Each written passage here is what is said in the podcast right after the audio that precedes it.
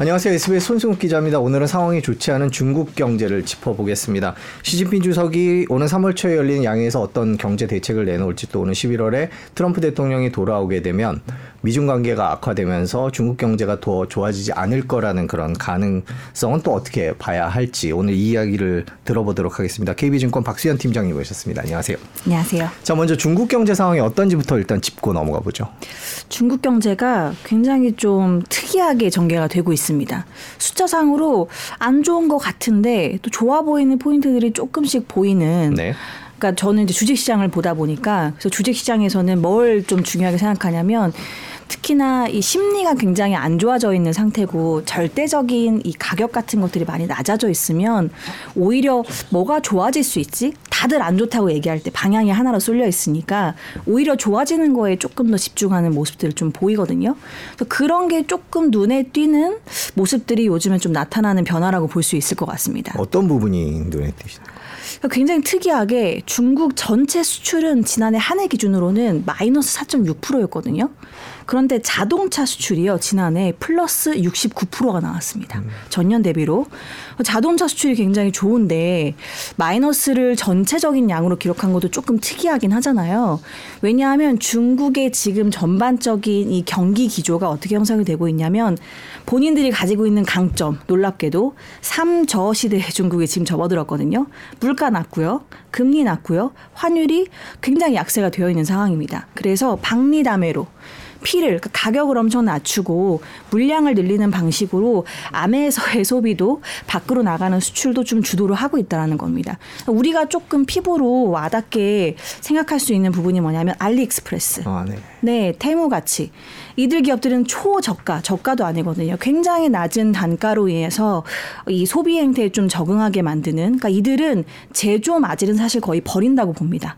그러니까 유통 마진만 내가 가져가겠다라는 전략을 좀 취하고 있고 그 다음에 또 우리나라랑도 연결되어 있는 게 철강. 음. 철강도 보면 철광석이라는 원자재를 가지고 철강제, 최종 철근 같은 제품들을 만들어내는 건데 철광석 가격은 계속 올라가고 있는 추세거든요. 지난해 한 4분기부터 올해까지의 궤적을 보면 그런데 최종 제품 아까 말씀드린 철광석을 가지고 와서 최종 생산하는 철 강제 가격은 올라가는 보폭이 그만큼 따라가지를 못합니다. 원래는 이 두 개가 거의 유사한 보폭을 유지하는 거거든요.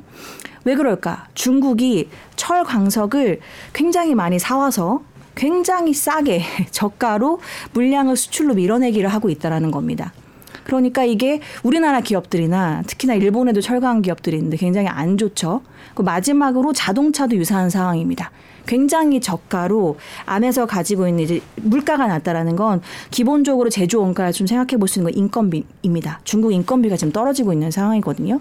인건비 낮아졌죠. 근데 인프라는 있죠. 그러니까 생산의 이 제조 단가나 가성비가 상당히 높아지는 거고 수출할 때 중요한 게 뭐냐면 또 환율입니다. 중국 환이 굉장히 낮죠. 그러니까 이러한 장점을 가지고 Q 물량에 기반한 박리담회로 피가 빠지는 걸 최대한 어, 어떻게 보면 좀 보완할 수 있는 과정에서 지금 들어와서 경기를 방어하려는 노력들을 하고 있다. 이게 중국 경기 굉장히 좀 특이한 현상이라고 볼 수 있겠습니다. 경제가 어려운데 박리담에 또 혹은 싼 물건으로 그걸 극복하고 있다 이렇게 정리하면 되는 건가요? 네 맞습니다. 그래서 중국의 사실 전자상거래 업체들 전반적인 주가가 좋지 않아요. 실적도 좋다고 볼 수는 없는데 핀도어도어라고 해서 이 산하의 어, 태무를 가지고 있는 여기는 저가 제품들을 많이 파는 기업이거든요. 이 기업의 주가나 earning은 상대적으로 괜찮았습니다. 그러니까 이런 식으로 굉장히 가성비에서 초저가에서 positioning을 잘한 기업들은 꽤 괜찮은 거고 BYD도 좀 비슷한 전략으로 보실 수가 있습니다. 근데 BYD는 뭐 하이엔드 쪽도 판매가 괜찮기는 하지만 전반적으로 low-end 쪽에서 가성비를 따지는 이 저가 소비에서 중국 기업들이 positioning을 해서 여기서의 어떤 내구성은 우리가 최고로 가져가겠다. 가성비를. 이런 것들을 중국 안에서도 잘 어필이 됐고 글로벌리도 어필이 잘 되면서 그래도 경기를 좀 방어해 주는 역할들 좀 하고 있다. 이렇게 좀 볼 수 있을 것 같아요. 저가 상품 얘기를 해 주셨는데 중국이 한때 이제 반도체 같은 첨단 산업으로 키워보겠다. 이런 얘기들을 했었는데 미중 갈등 때문에 그런지 그 얘기는 쏙 들어간 것 같아요. 트럼프 대통령 돌아오면 더 힘들어질 거다 이런 얘기도 있고 어떻게 전망을 해야 될까요? 일단은 트럼프 대통령은 바이든 대통령 대비해서 예측 가능성이 낮다라는 측면에서 좀 더 걱정을 하시는 것 같아요. 어, 어떤 새로운 것들을 내놓을지도 모르고 가뜩이나 IRA가 지금 좀 안정화돼서 사실은 좀 적응이 되어 있는 상태인데 이걸 다 갈아엎는다고 하니까요. 강도 측면에서 굉장히 더 강화될 거다라고 불안해하시는 부분이 있는데 저는 아닐 수도 있겠다는 생각이 듭니다. 일단은 IRA를 철회하겠다라고 트럼프가 얘기하고 있고 물론 그렇다고 해서 IRA를 완전 없애는 건 아니고 좀 다른 방식이겠죠. 관세를 중국산을 대부분 다 60%를 지금 매기겠다라고 이야기를 하고 있으니까요.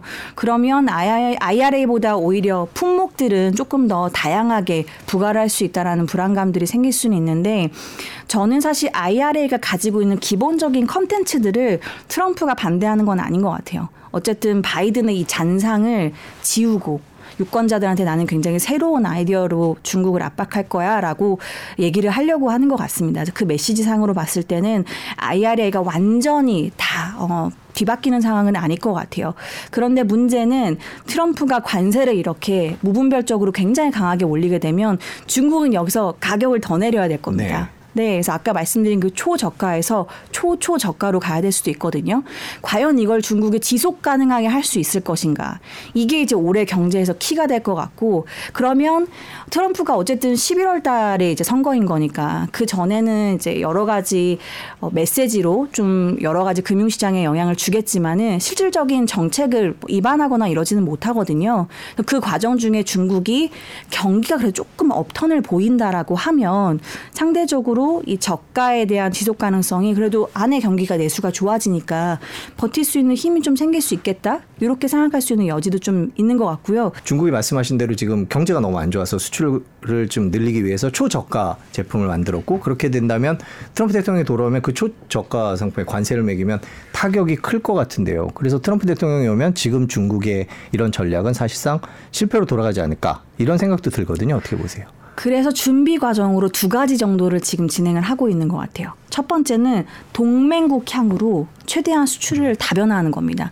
그래서 아까 자동차 수출이 생각보다 괜찮았다고 말씀드렸는데 러시아의 수출이 사실 굉장히 크긴 했습니다. 러시아항으로 수출이 꾸준히 최근 2, 3년 동안 50% 이상 수출을 러시아가 가지고 가면서 물론 러시아는 지금 달러 결제가 안 되니까 중국에서 들어오는 내구재 생필품들의 비중이 높아진 것도 많지만 러시아 러시아 의 제재가 언제 없어질지 모르고 중국과의 이 무역 관계가 한번 물꼬를 이제 텄기 때문에 이 관계가 지속적으로 안정적으로 갈 수 있다고 하면 이 물량은 유지가 될 수 있겠다. 그리고 러시아뿐만 아니라 뭐 사우디라든지 브라질이라든지 이런 국가들이랑 무역량을 계속 늘리고 있는 상황이에요. 아세안까지 포함해서. 네. 그래서 동맹국 향으로 대미 수출 나갔던 것들의 이 감소폭을 동맹국 향으로 좀 돌리는 게 일본의 노력이 될 수 있을 것 같고요. 어느 정도 성과는 좀 보이고 있고 두 번 째로는 중국이 지금 어 해외 생산 기지를 만들기 위한 노력들을 상당히 많이 하고 있습니다. 네. 네, 중국 안에서 생산 기지를 가져갔던 것들을 다른 아세안 국가들로 좀 중국마저도 빼고 있는 상황이고요. 이거는 중국의 GDP에 사실은 부정적인 영향을 줄 수는 있지만 그래도 중국 기업들의 이 경쟁력은 유지할 수 있는 방향으로 지속이 될 수 있는 방안이기는 하죠. 그래서 이 두 가지가 생각보다 잘 워킹을 한다고 한다면 트럼프가 들어왔을 때 충격이 어 우리가 한 10 정도의 강도라고 봤었다고 하면 그래도 4, 5 정도는 좀 방어할 수 있는 레벨은 되지 않을까 이렇게 좀 보고 있습니다. 있습니다. 말씀해주신 내용을 정리를 해보면 저가 그다음에 수출 지역 다변화를 통해서 중국이 안 좋은 경제를 좀 되돌리고 싶어 하는 것 같은데요. 3월 양해가 예정이 돼 있습니다. 그럼 그 양해에서 시진핑 주석이 이런 정책을 내놓을까요? 어떻게 보세요? 양회가 몇 년째 지금 그 소문난 잔치에 먹을 거 아, 없다라는 아, 게 지속이 되고 있어요. 올해도 그럴 가능성이 높아 보이기는 합니다. 네. 왜냐하면 어, 큰 방향성 자체가 1번은 공동부유고요. 2번은 구조조정입니다. 근데 이 기조는 surprise를 발표하기 굉장히 어려워요. 그렇기 때문에 지금 중국이 나아가고 있는 방향성 자체도 step by step입니다. 얼만큼 경제가 분기 단위로 쪼개서 좋아지고 있는지 혹은 안 좋아지는지를 보고 중간중간 정책을 발표하는 거로 좀 바뀌었어요. 그러다 보니까 양회가 생각보다 발표할 게 좀 없을 수 있죠. 양회에서는 굉장히 굵직굵직하지만 정말 우리가 예상치만큼의 수준을 얘기해주고 여기에서 도달을 못할 것 같다. 혹은 초과 달성할 것 같다라는 게 중간중간에 보이면 조정을 하는 겁니다. 그래서 중국이 이례적인 걸 굉장히 최근에 많이 하고 있는데 지난해 4분기에 추경 을 했잖아요. 네. 중국이 연중에 추경을 하는 경우는 거의 없습니다. 그리고 추경 발표를 하더라도 그 해당 연도가 아니라 다음 해부터 한다든지 이런 식으로 하는데 해당 연도에 당장 투입을 했거든요. 그러니까 생각보다 지난해 경기가 굉장히 안 좋았던 거죠. 그래서 올해도 양회에서는 굉장히 우리가 예상 가능한 수준으로 발표를 해주고 거기서 여기서 생각보다 안 좋아지거나 좋아지거나 했을 때 연중에 추경을 좀 더 할 수 있을 거라고 보고 그게 지난해 4분기에 1조 위안 했던 유사한 규모가 올해 한 번 더 발표될 가능성이 전 좀 있을 것 같습니다. 왜냐하면 지금 그 3월 양회 전에 각각 지방 정부 31개 성시가 각각 지방 정부 안에서 얼만큼 GDP 성장률을 가져갈지, 고정자산 투자를 얼마 할지에 대한 계획들을 발표를 합니다.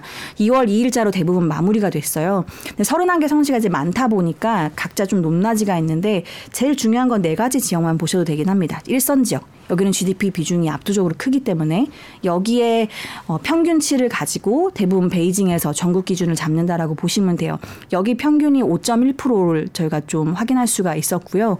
어, 선전 지역 하나만 빼고는 다 5%를 얘기했습니다. 선전만 어, 4개 지역이 베이징, 상하이, 광저우, 선전 이렇게 4개인데요. 선전만 5.5%를 얘기했고 나머지는 다 5%를 얘기했습니다.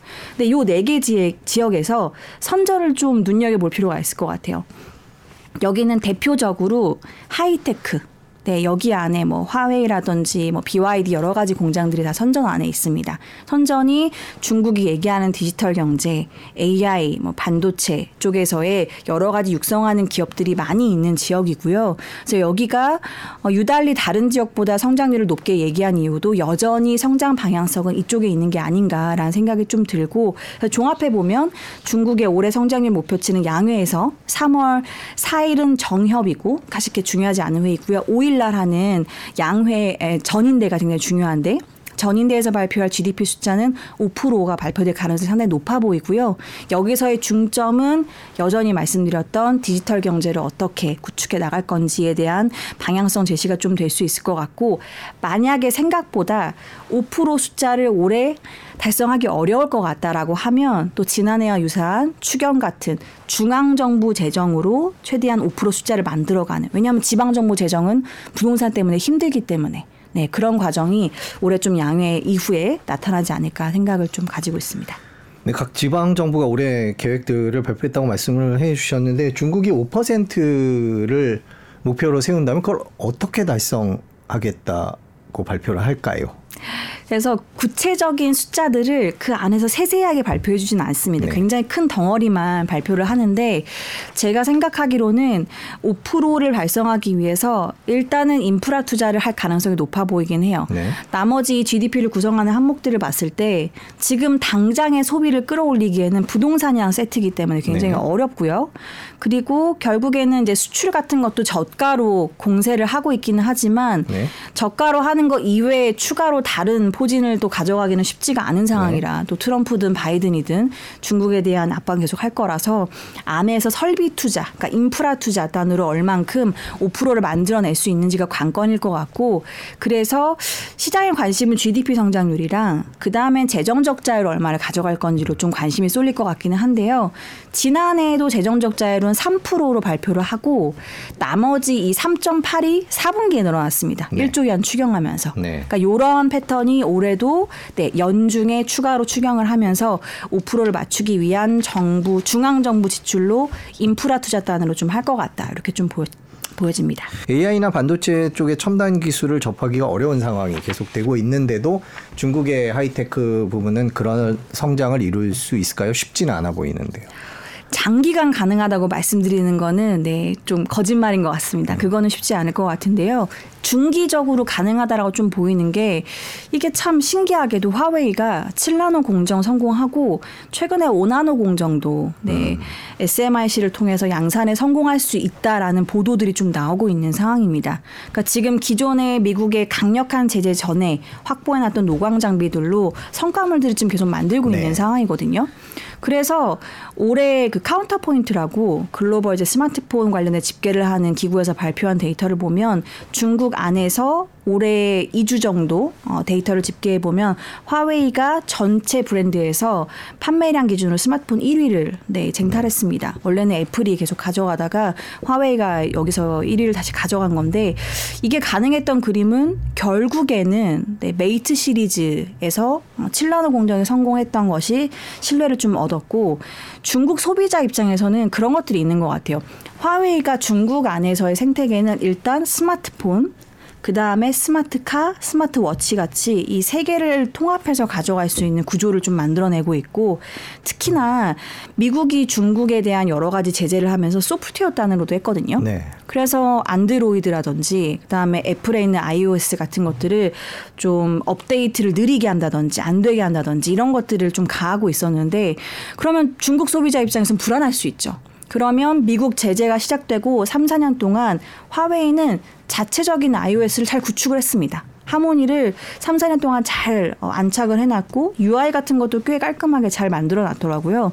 그러다 보니까 이게 어떻게 될지 모르는 입장에서 중국 안에서 내가 계속 생활을 한다고 한다면 화웨이 제품으로 교체를 하는 게 안전할 수 있겠다. 또 내구재나 이런 것들은 크게 또 문제가 없기 때문에 그런 것들을 봤을 때 중국 안에서 적어도 화웨이가 계속해서 미세화 공정들을 그래도 어느 정도 성공을 가져가면서 스마트폰의 물량을 끄집어낼 수 있다고 한다면 여기서의 어떤 발전 전략이 중국 정부랑 화웨이랑 같이 콜라보 형식으로 만들어내는 건 네, 가능하다. 네, 장기적으로는 어렵지만 중기적으로는 좀 가능할 수 있겠다.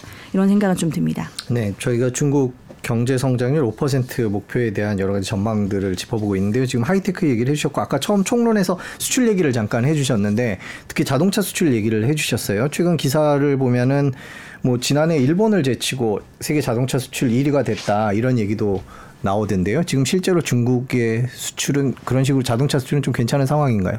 네, 정말 여기도 저가, 초저가에서 네. 중국 자동차 기업들이 포지션을 좀 잘 하고 있는 상황입니다. 그래서 아까 말씀드렸던 삼저 세 가지 이 낮은 것들을 잘 활용을 해서 안에서의 제조 마진을 최대한 끌어내려서 어, 밖으로 낮은 제품들 한해서는 중국산으로 좀 포진시키는 이러한 전략들을 좀 가지고 있고 중국은 물론 인도에 대해서 긍정적인 시각들이 많고 저도 말씀을 많이 드리고 있기는 하지만 아직까지 이 제조업 인프라에서 중국을 능가한다라고 보는 부분들은 대부분 없거든요. 근데 이미 인프라가 갖춰져 있는 국가에서 굉장히 낮은 단가로 공급을 해준다고 하면 인도가 올라오기 전까지는 부상을 하기에는 시간이 좀 필요하기 때문에 중국산 제품에 대한 니즈가 무자르듯이 이렇게 두동강 나는 건 아니라서 이게 좀 지속될 수 있겠다라는 부분들이 중국의 이 수출에서 특히나 자동차에서의 어떤 가성비를 고려했던 소비자들한테는 좀 매력적으로 다가오는 포인트가 되는 것 같아요. 올해도 계속 괜찮은 상태가 유지될 거다 이런 전망이 우세한가요? 자동차는? 어, 저가 라인업에서는 중국 기업들이 생각보다 좀 괜찮은 이 구축을 이미 해놨고 소비자 단에서 이렇게 소비자들의 경험이 늘어났기 때문에 이런 것들은 급속도로 악화되지는 않을 거다라고 보는 시각이 좀 우세인 것 같습니다. 전반적인 수출 상황은 어떻습니까? 자동차를 제외하면. 전반적으로는 좋다고 보기는 어렵죠. 왜냐하면 연간 기준으로는 마이너스 4.6%였기 때문에 사실은 지난해에도 중국이 봉쇄를 하면서 그러니까 2022년에 좋았던 게 아니었는데 2023년 기준으로 오히려 더 줄어든 거니까 사실은 중국의 수출입이 굉장히 좋았다라고 총점을 내릴 수는 없지만 세부적으로 아까 이제 제가 서두에서 말씀드렸던 것처럼 중요한 품목들 단에서는 그래도 이 피를 낮추는 어, 가격을 낮추는 전략에서는 성과가 좀 보이긴 했다. 미국에 사실 굉장히 여러 가지 공세임에도 불구하고 그래도 마이너스 한 자릿수대였거든요. 마이너스 두 자릿수대 이하의 굉장히 큰 낙폭은 아니었기 때문에 이런 것들이 올해 중국이 얼만큼 경기를 방어해 나가면서 안에서 밖으로 수출도 이 가격을 낮추는 전략으로 얼만큼 좀 유지할 수 있을지가 중요한 관전 포인트가 될 것 같습니다. 저가 얘기를 해주시면서 아까 중국의 임금이 조금 떨어졌다는 식으로 말씀을 해주셨는데 그럼에도 불구하고 다른 개발도상국들에 비해서는 중국의 임금이 비싸다. 그래서 경쟁력이 없다. 인구도 줄고 있다. 이런 얘기들을 계속 했었는데요. 뭐 그런 상황이 크게 달라진 것 같지는 않아서요. 맞습니다. 근데 인프라라는 건 참 무시하기가 어려운 것 같아요. 중국 안에는 일단 운송망 굉장히 좋고요. 그리고 운송망 플러스 전력망도 사실 중국은 굉장히 잘 갖춰져 있는 나라입니다. 그렇기 때문에 일단 수주 물량이 들어왔을 때 시기에 맞춰서 안정적으로 공급할 수 있다는 건 굉장히 중요한 포인트라 여기에서 인건비가 떨어졌다라는 메리트가 붙으면 굉장히 빠르게 여기서 악화되는 그림이 전개되지는 않을 거다. 네, 이렇게 볼 수 있을 것 같아요. 당분간 중국 수출의 저가 전략, 저가 전략으로 대표되는 중국 수출 이런 트렌드는 계속할 거다 이렇게 보고 계세요. 네, 이게 어, 단기간에 되돌리긴 좀 어려운 것 같습니다. 일단은 중국 안에서의 여러 가지 구조적인 상황, 말씀드렸던 공동부유라든지 그리고 안에서 구조 조정을 하는 이 상황이 어느 정도 마무리돼서 기초 체력이 좀 좋아지기 전까지는 이렇 이 단어가 좀 적합한지 모르겠지만 글로벌 공급망에서 왕따가 되지 않으려면 네 저가라 이렇게 싸게라도 팔아야 되는 이 전략이 중국 안에서는 좀 불가피한 것 같습니다. 중국의 소비 상황은 어떻습니까? 일단 지금까지 나온 거 왜냐하면 올해 연휴가 아직 끝나지 않았기 때문에 이번 주까지가 중국 순절 연휴고요. 지금까지 나온 걸로 봤을 때는 지난해 대비해서 전년 대비 증가율은 괜찮기는 합니다. 일단 시트립이라고 중국 온라인에서 굉장히 네. 큰 여행 그 예약하는 부킹하는 사이트를 보면 10일 이제 하루긴 하지만 전년 대비해서 YOY로 한 100, 102% 정도 예약 건수가 늘었다라는 보도도 나왔고 그 다음에 전반적으로 박스 오피스도 지난해 대비해서 아직까지 5일 정도 연휴가 남았음에도 불구하고 70%를 이미 달성을 했다라는 보도도 나오고 있고요.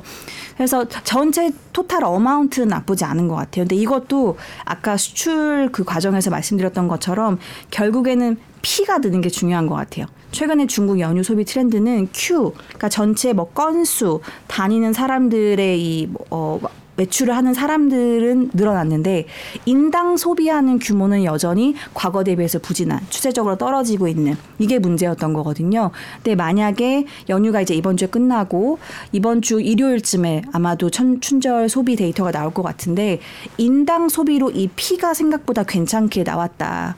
그러면 생각보다 이제 소비가 좀 올라올 수 있다라는 기대감들이 생길 수 있는 가능성은 생길 것 같습니다. 중국 정부가 부동산 부양 정책들을 많이 내놨는데 그 것들이 좀 효과가 있습니까? 지금 상황이 어떻죠?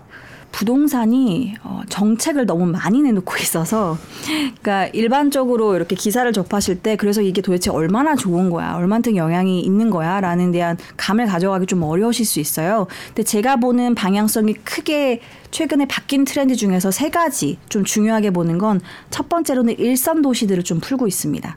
그러니까 옛날에는 이선 도시 그러니까 조금 메인으로 해서 정책을 구매 제한을 풀어준다든지, 그러니까 완전 수도권 우리나라 입장에서는 그런 지역이 아니고 수도권보다는 조금 더 밖에 있는 지역들 위주로 구매 제한이나 여러 가지 이제 혜택들을 줬다고 하면 이제는 완전 수도권에 들어온 지역들, 대표적으로 상하이, 베이징 같은 지역들을 중국은 외지인이 이 일선 도시에 있는 주택을 구매하기가 굉장히 어렵거든요. 이런 것들을 좀 풀고 있는데 대표적으로 상하이 같은 경우는 물론 상하이 전체를 푼 건 아닙니다.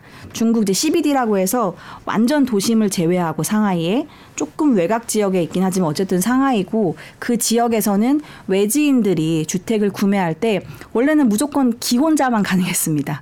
근데 중국도 이제 좀 깨달은 것 같아요. 이런 식으로 출산율이나 이제 그 결혼하는 커플들을 늘릴 수 없다라는 것도 알았고 부동산을 일단 살리는 게 급선무이기 때문에 미혼자여도 가능하도록 바꿨고 그 다음에 납세 기준은 베이징 같은 경우에는 이제 3년 정도는 납세를 했어야 외지인이 구매할 수 있는 게 있었는데 물론 이것도 베이징 전체는 아니고 일부 지역이긴 하지만 그 지역에 한해서는 3년 납세가 없어도 구매할 수 있도록 이게 일선 지역은 사실 좀 임팩트가 있을 것 같다라는 게 저희 생각이고 두 번째로는 구조 조정을 하기 위해서 본격적으로 정부가 좀 나서는 것 같아요. 뭐냐면 어, 중국의 배드뱅크가 네 개 정도 큰 게 있거든요. 어, 중국에서는 AMC라고 부르는데 이제 은행들의 부실 자산을 가져가서 정리해 주는 역할을 하는 은행인 거고요. 이 중에 하나는 화롱이라고 해서 한창 이제 화두가 많이 됐었던 이제 부정부패가 워낙 심해가지고 여기는 중국의 가장 큰 금융그룹인 시티기 이미 가져갔고요. 나머지 세 개를 통폐합해서 언제 기사가 나왔냐면 헝다의 어, 청산 명령을 홍콩 법원이 내리기 직전에 여기를 통폐합해서 중국 국부펀드 밑으로 넣는다라는 보도가 나왔습니다. 그러니까 이제는 정부가 구조조정을 하기 위해서 본격적으로 사실은 이 정리를 잘 하려면 합쳐야 됩니다. 분산시키면 안 돼요. 합쳐서 이제 정부 밑에 국부펀드 밑으로 넣어서 모니터링을 용이하게 하기 위한 노력들을 하고 있다라는 거라 이거는 저는 굉장히 좀 큰 변화라고 보고 있고 마지막으로 눈에 띄는 부분 중에 하나는 화이트 리스트라는 걸 좀 말씀드리고 싶어요. 이게 화이트 리스트는 뭐냐면 중국 정부가 원래는 부동산 developer들한테 어, 이 A라는 기업이 문제가 생기면 이 A라는 기업한테 무담보 대출로 어, 앞으로는 문제 생기는 걸 좀 해결해 준다든지 이런 걸 할 수 있다라는 기대감들이 지난, 지난해 연말부터 조금씩 나왔거든요. 보도들이 나오면서.